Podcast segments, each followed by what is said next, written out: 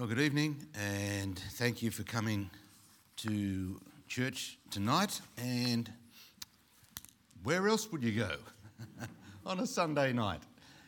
Good to be here, and uh, and it's always um, always good to have Robin here with me today uh, for this weekend.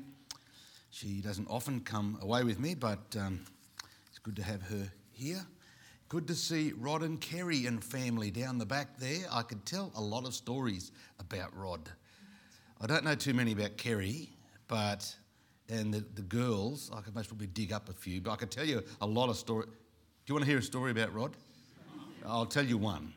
Back in 1995, um, I organised some meetings in Sydney and Adelaide with Dr. Tom Williams. I don't know if anyone remembers the cowboy evangelist.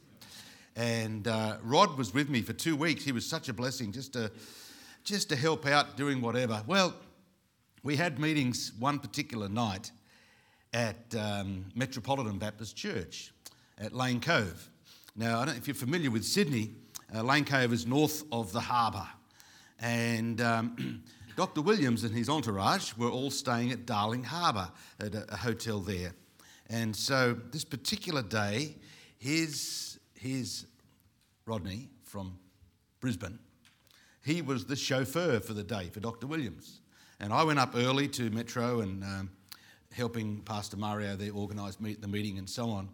And I said to uh, Rod, well, listen, all you got to do, you take this road out of Darling Harbour, you go over the harbour bridge, and it, once you get over the harbour bridge, if you're familiar with that, it's about, what, 15 lanes wide or something. It's crazy. You know, you know the road. I said, just make sure you don't take the Mosman turn off. So, uh, you know what Rod did? He took the Mosman turn off, entered down Mosman Road, down near Taronga Zoo somewhere. Finally, got off Mosman Road, which is clogged 24 7, 365. Managed to, uh, this is, what is it, late afternoon, early evening. Managed to turn around. Coming back down Mosman Road, he takes the city turn off ends up over the harbour bridge, back down in Darling Harbour again. so we've already started the meeting up in um, with uh, with with uh, Metro Metropolitan, and um, so we're singing around, and and uh, and I'm wondering where is Rod. So finally, he managed to find somewhere to turn. I think he went back to the. Did you go back to the hotel? Turned around and started again, and finally, about an hour late, um, Dr. Williams turns up. So I've never let Rod live that one down, but it, it was uh, it was uh, it was a funny night, but it all turned out well. And um, Rod's been a dear brother for many many decades, and it's good to see them here. Um, I thought I would continue my little series here. Uh, I've got a very brief thought for you tonight, and um, but I thought I might just finish my little series on um, Australians that have influenced my life, uh, just for the fun of it because I think it's a blessing. This morning I mentioned uh, Norman Harris, and as I said this morning, if you want to hear Norm Harris sermons, go to my website, click on audio sermons, go right down the bottom, and you'll find some of his sermons there. He's a real firebrand, for, was a firebrand for the Lord. And, and Bob Middleton, and Albert Harper, my grandfather, and Jack Parker. There's another fellow called Godfrey Theobald. Now, Godfrey Theobald was a little fella about this big, bald as a badger, balder than me which is hard, but he was bald as a badger, little fellow like this, but he was an outstanding man of God. I only met him a few times in my childhood, yet his influence uh, to me, especially regarding children's ministry, is enormous. He was a pioneer preacher as a young man, and uh, Godfrey, and back in the, I think it was the 1930s, 1940s, somewhere around there, there was four young men started evangelising England, Cessnock, Muswellbrook, and, and they, they, all four of them lived uh, in a, uh, an old international panel van. They just lived in this van. They cooked their meals on the side of the road. And as far as I know, I think this is true. I think there still may be a couple of churches operating today that were started by these young men that went out in faith. Uh, and um, Godfrey Theobald preached, and he, he was an expert children's evangelist. And his funny chalk drawings on butcher's paper became a well known method of teaching the gospel and the Bible to kids. And this is way before computers were even thought of. And though he considered himself of little talent, his spirit filled influence led to the starting of a missionary training college, which eventually sent believers all over the world, mainly to developing countries. So um, I never knew him that well, although I did hear him uh, teach uh, on a number of occasions, but an amazing man. And then lastly, I'd like to um, mention those that I'm indebted to is a man called Brian Wenham. Now, Brian Wenham is, um, if uh, I, I, think I'm correct in saying he'll be 90 next month. He's retired now, but um, he was the pastor of the Condell Park Bible Church. Rodney knows him very well. And he was there for well over 40 years as the, as the pastor there. I was called to preach under his ministry, trained under his ministry. Uh, Robin and I were married by um, Brian Wenham, Pastor Brian Wenham. And uh, he had an, an enormous influence on many, many preachers that are still preaching to this very day. Uh, as I said, he, he is still alive, he's very old and um, uh, struggling health wise. But uh, there's a lot, not just me, but there's a lot of us owe a lot to um, Pastor Brian Wenham. One thing he taught me was that when you, when you, you are preparing a sermon, you actually have to start with the Word of God. Let the word of God speak. It is don't, don't bring a preconceived idea and try and find some verses to fit your idea. No, start with the Bible. That's handy. He says, you must let the word of God speak. Now, I could speak for a long time and others that have influenced my life, but um, hopefully that was a little blessing to you. Now, I want to give you a little bit of a, an unusual sermon tonight, and it won't be um, long. And I've wrestled with this sermon for hours and hours and hours and hours over the last few days. But I think it's something uh, we need to, as believers and as a church, just to focus on now and again as we move into um, 2023, well into 2023. Um, Danny, could I have a bottle of water, please? That'd be okay. Thanks. Um, Take our Bibles, please. Let's turn to Psalm 16. Psalm 16. We're going to start there. Now, we're going to go to about five or six passages of the Bible um, this evening, just briefly, and then I'm going to make basically one main point. Thanks, bro. Psalm 16. So I hope you have your Bible with you, and I hope you've, um, you've got your Bible turning um, head on today because um, you'll see where I'm going here. Psalm 16, this is the psalm, verse number 8, the psalm of David. I have set the Lord always before me because he is at my right hand, I shall not be moved. I've set the Lord always before me because, because he, that's the Lord, is at my right hand, I shall not be moved. So I want to give you a thought tonight on I shall not be moved. Let's pray. Father, thank you, Lord, for the, the beautiful day that you have given to us. Thank you for the blessings of fellowship this morning. Uh, dear Lord, we are, we are the, the most blessed people in the world. I've no doubt about that, Lord. Uh, Lord, what a wonderful church this is. What a wonderful pastor. What a wonderful people uh, Lord, that you have brought to this place for your glory. Dear Lord, I pray a blessing on this church, Father, as we, uh, as the church moves into the new year that you've given to us. I pray, dear Lord, that you will uh, strengthen, establish our hearts as we look at your word this evening. We pray, I pray for the filling, the anointing of the Spirit of God. Uh, for Lord, only through his enabling and his empowerment will this message be any good? And we pray and ask these things with thanksgiving in Jesus' name. Amen. Martin Luther nailed his 95 theses to the church door in Wittenberg uh, back around, I think it was 1517 and his 95 theses that he nailed to the church door uh, basically said this that Roman Catholic Church doctrines and practices were evil and harmful. Now, I know it said a lot more than that. That's basically what he was saying. The indulgences and the, the corruption and the evil of the Roman Catholic Church was obviously wrong. He was, uh, this was found out, of course, very quickly, and he was ordered to stand before the emperor uh, in a town called Worms. Worms, spelt W O R M S. And of course, there is this famous uh, meeting or assembly called the, the Diet of Worms. It's not a, it's a town. Worms, it's the, a diet was an assembly, okay? The Diet of Worms. It's a town, uh, it's a German town, and this, uh, of course, he was German, and this town is still there today. The Diet of Worms in 1521 and the emperor was there. The pope wasn't there, but the emperor was there, and all the, the uh, many of the hierarchy of the Roman Catholic Church. And he was told to recant um, or, or, or, or denounce his views, that 95 thesis. And you can read all this, you can, you can look it up and read what he said.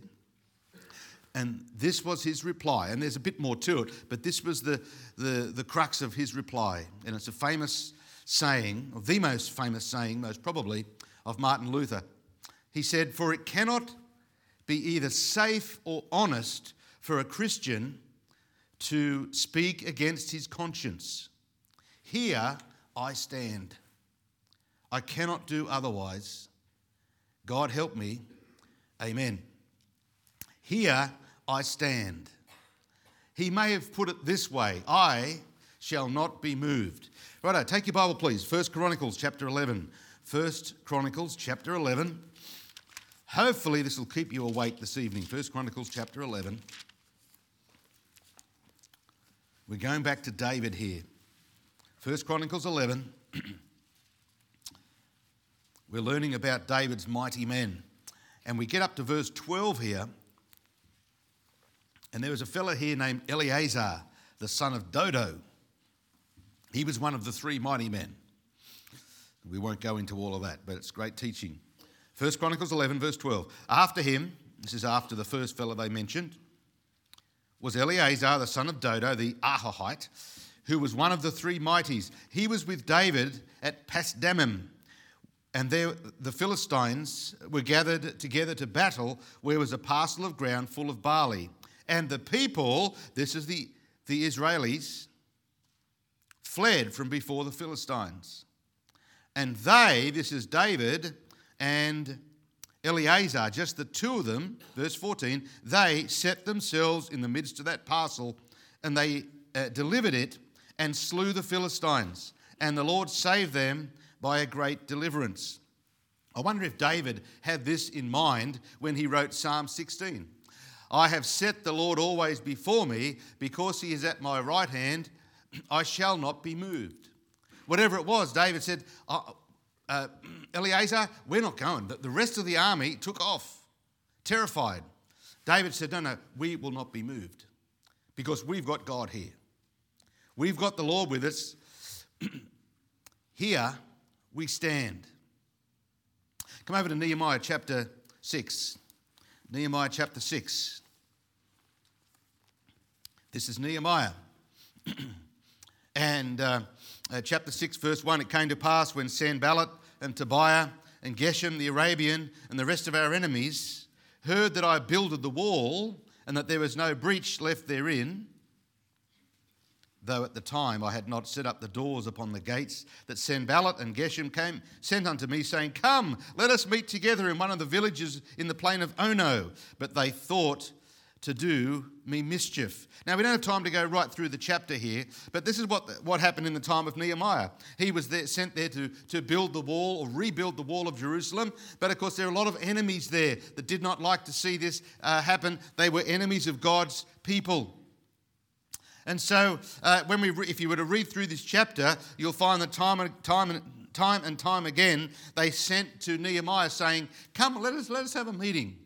Let us have a meeting. And another fella came uh, to him. And if you come down to verse 10, afterward I came unto the house of Shemaiah, they're in the house of God, within the temple, and let us shut the doors of the temple, for they will come to slay thee. Yea, in the night uh, will they come to slay thee. Uh, now, of course, if you read later in the chapter, you find that even this fella, Shemaiah, he was a crook. He was on the take. Sanballat and Geshem and so on, uh, Sanballat and Tobiah had paid this fella off. They, they were trying to lure Nehemiah somewhere to kill him. And I love what he said here in uh, verse number 11. And he said, Should such a man as I flee? Should such a man as I flee? He might have said it this way I shall not be moved. I'm not going anywhere. Everyone's trying to have me done in, and everyone's opposing the work of God, and, and, and there's threats on every side legal threats and physical threats. He said, Should such a man as I flee? I'm not going anywhere. I'm not going anywhere. Here I stand. Okay, come down to Daniel, the book of Daniel. Book of Daniel. Go to Ezekiel, then you'll find Daniel. You might have to go to Daniel to find Ezekiel.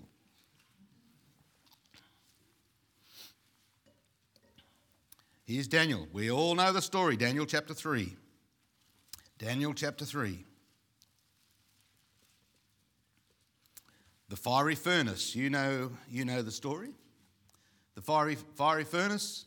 Everyone had to bow, everyone had to bow down to the image of Nebuchadnezzar. Uh, and he said, if anyone doesn't bow down, to, they're going to be chucked in the fiery furnace. Everyone bows down except Shadrach, Meshach, and Abednego. And this is what they said. Let's go to verse 16.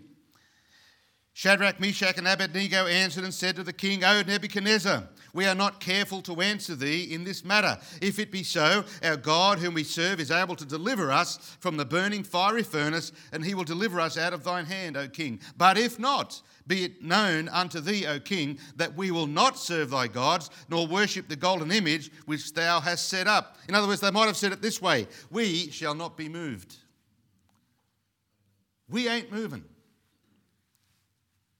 I love the old song. Now the boys wouldn't bow, and the king got mad, and he said, Turn the furnace up high. Tie them up and throw them in. These Hebrew boys are going to fry. But a little while later, he looked in the flames and he heard Brother Shadrach say, Pull up a chair, boys, warm your hands. We came here to stay. They said, We're going to stay. We ain't going anywhere. Our God can deliver us, and even if He doesn't, we're still not going anywhere. Nehemiah, come down to the temple. Nehemiah, come here and do this. Nehemiah, no, no, no. Should such a man as I flee, I shall not be moved. David, you, you, your army's shot through. You've got the whole um, garrison of the Philistines there. David, what are you doing? We're not going anywhere because we've got the Lord on my right side. I shall not be moved. Acts chapter 20. Acts chapter 20. That's in the New Testament, Acts chapter 20. this is Paul speaking to the church, the elders of the church at Ephesus.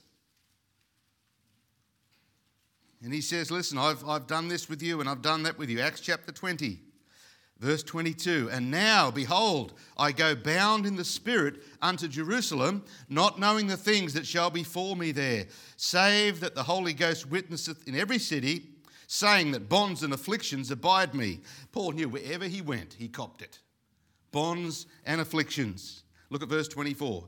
But none of these things move me. He said, I shall not be moved. I'm still going to do what God wants me to do.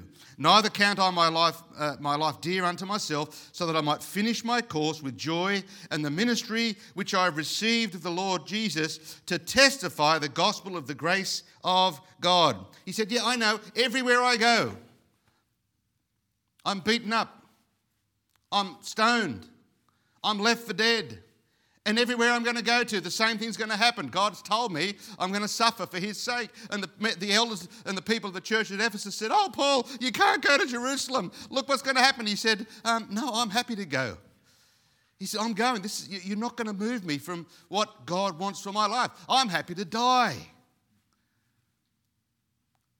I'm happy to die. He says, For me to depart and be with Christ, that's what I want. He says, Don't weep for me. He says, I'm going to take a stand. I'm going to do what God wants me to do. Okay, Ephesians chapter 6. We're nearly finished our little Bible study. We're nearly finished our Bible study this evening. Ephesians chapter 6. Galatians, Ephesians.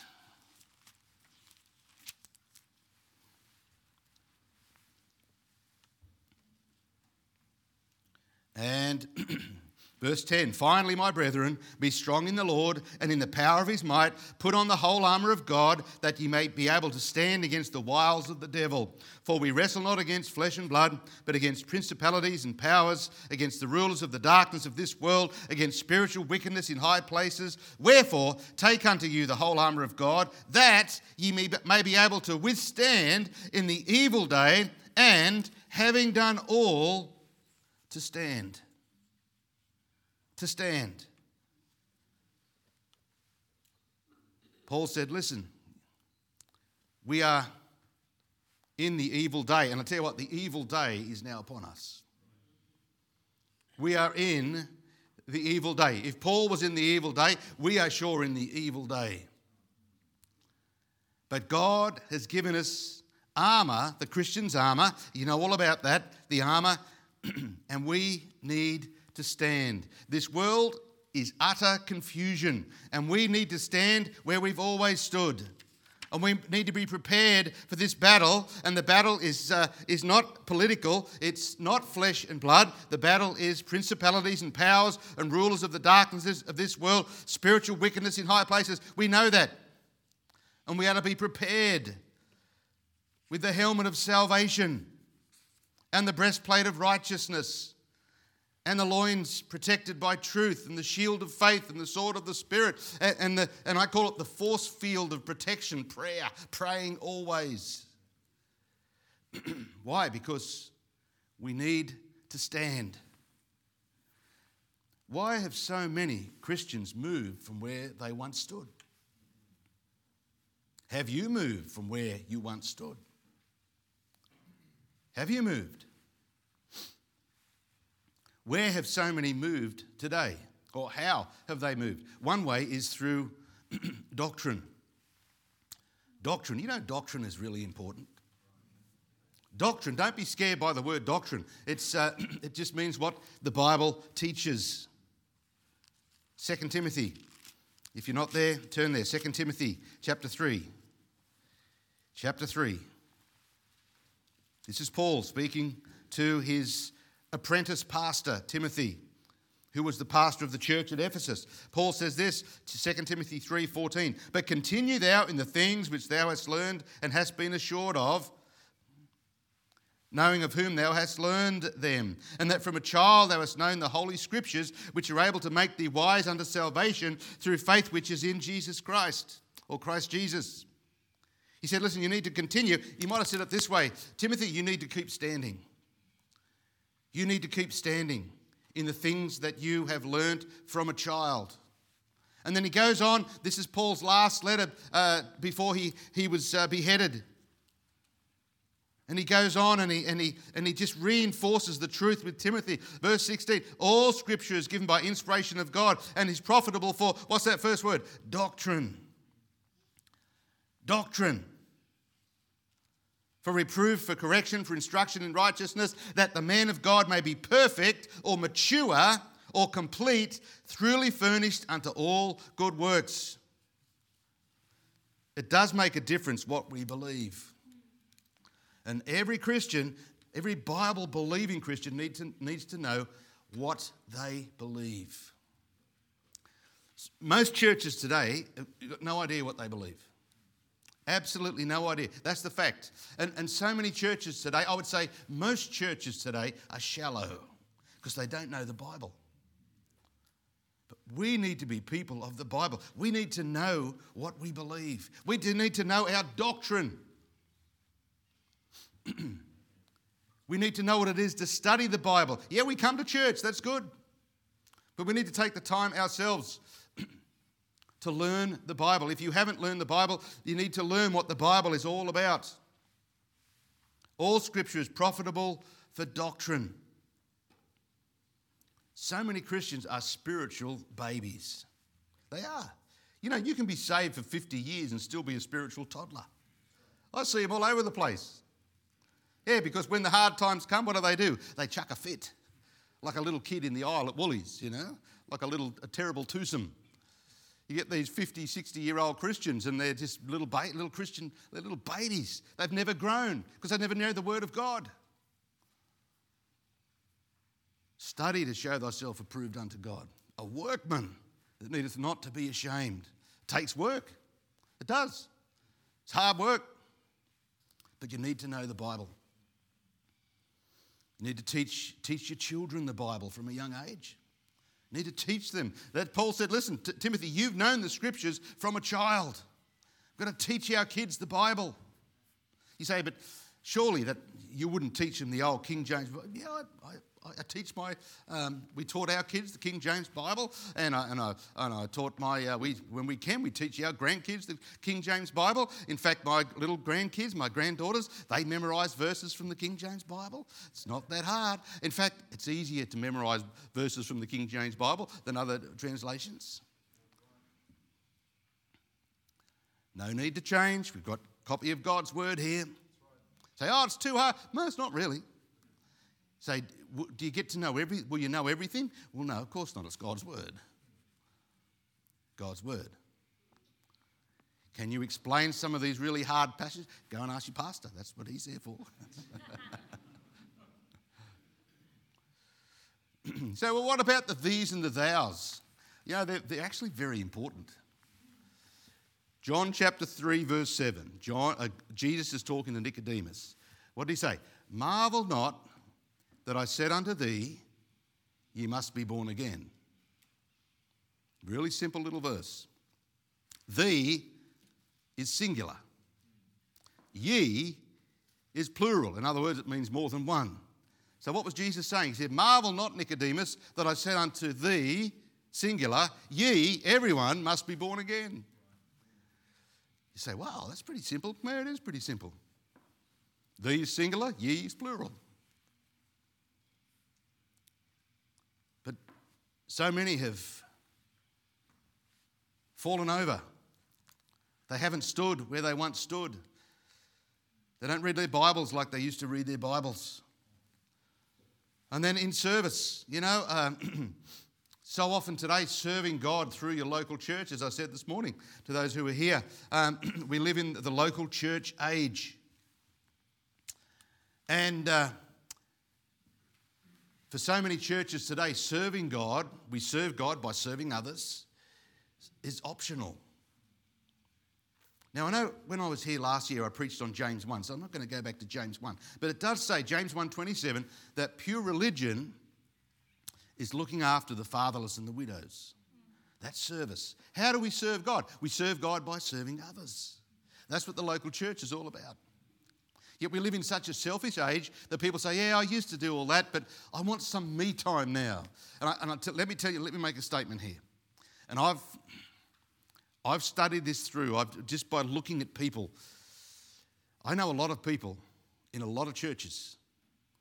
And I look at people that have wandered and got wandered away from God and got cold. As I said, I'm not saying they've lost their salvation, they've just got cold and they most probably only come to church. They're, they're good C of E's. Christmas and Easter, that's when they come to church. I'll tell you where it starts when they say, I need to stop serving God, I, I need me time. You know, it's not, it's not a burden to serve God. It's not. Jesus said, My burden is light. As long as Jesus is in the yoke with you, serving the Lord is a joy. You say, is it easy? No, it's not always easy. We understand that. But it's a joy, it's a thrill to be able to serve the King of Kings. Wow.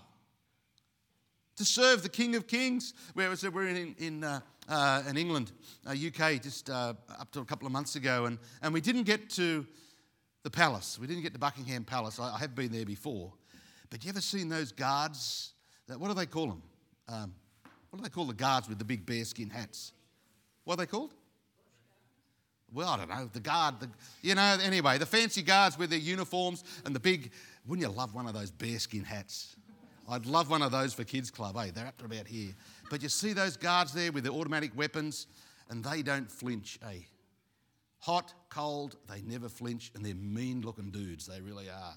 But you imagine being one of those guards thinking, I'm guarding, well, it's His Majesty now. But up until a few months ago, it was Her Majesty. I'm guarding the Queen. That's my job. And it didn't matter how cold or how hot it was, they had the prestige of guarding the monarch. Hey, our job is far better than that. We get to serve the King of Kings.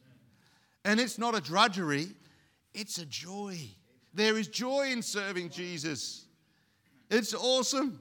And I don't care whether you're, whether you're doing something like that fantastic lunch today, and wow, that men's breakfast yesterday was unbelievable. Um, whether it's, you know, vacuuming the carpets or the, the, uh, the, the sound people back there, or whether you're the pastor or the bus driver or the school teacher, doesn't matter. We're serving the King of Kings. That is so awesome. And we need to stand there say, this is, this is what I'm going to do for the rest of my days, and I shall not be moved. I'm not going to get slack because, as I was saying before, I got sidetracked. I sidetracked myself all the time. But anyway, you stop serving God, you will get cold as a Christian. Now, I'm not saying you shouldn't have a holiday. I'm not saying you may need to have a different ministry. I'm not saying all those things. Those things happen. But I tell you what, when you say, I'm going to replace serving God with me, you will backslide. I can guarantee, 100% money back guarantee, you will backslide. I see it all the time. When you take your eyes off the Lord and put them back on you, no, it doesn't work that way. And then, I'm nearly finished. That passage in James, don't turn there, but James 1:27b says that we are to be unspotted from the world. Um, the average, the fact is, the average believer today lives like the world of a generation ago. They do. The average believer, not every believer, but the average believer does. James says, no, you're supposed to be sanctified, which is a process that God is um, changing us more and more into the likeness of Christ. And we are not to be spotted or stained by the world. Yet it shocks me. It shocks me when I hear Christians speaking and I think, wow, what did they just say? That's, Christians don't say that. Christians don't do that. Christians don't watch that. Christians don't go there. That's not what Christians do. We are to be sanctified. But before I get too high and mighty and holy, holier than thou, got to look at my own life. I think, Lord, is my, is my walk with you what it used to be? Or have I moved? As someone said, if God seems far away, guess who's moved? Guess who's moved? Sanctification. We, we, we need, sometimes we just need to be like David and say, I'm going to take a stand here. I'm going to take a stand. I want to be what God wants me to be. I'm only interested in pleasing God. You say, but that's tough. Yeah, yeah. Anyone can do that in church. When we're all together in church, we can all do that. It's, it's, it's really easy to act like a Christian in church. But tomorrow you're going back to work or you're going to uni in a few weeks, or you're going to school. That's when it gets tough. When you're, when you're the little Christian there, the tiny minority, when you're the little Nehemiah, when you're um, Shadrach, Meshach, Abednego, everyone else is bowing down to the world, and you're there sitting out there like a sore, a sore thumb, that's when it gets a bit tough. I think this story fits, even if it doesn't. It's a good story. Back in the, I think it was about 1989, 1988, 89, somewhere around there. Um, I, was, uh, I, was, I was preaching and so on, left Bible college. I think I was, might have been even pastoring at that stage, uh, assistant pastor. But I was working for Australian Airlines, which used to be TAA. Some of you, some of you old timers would remember TAA, fly TAA the friendly way. Um, and um, I was in commercial sales in the middle of Sydney. And some of my clients, they were very big clients. I mean, they were, even back then, going back, what, 35 years now, they were big clients. They were worth a lot of money. And so it was coming up to Christmas, it was early December, and our sales manager called us in and said, Listen, we've got all your Christmas presents to give to your clients. And of course, what is it being Aussie? It's grog. Plonk, grog. And, and really, I don't know much about grog, but I, uh, this was expensive stuff, whatever it was. It was liqueurs or something like that. It was really expensive stuff. And that's what they expected.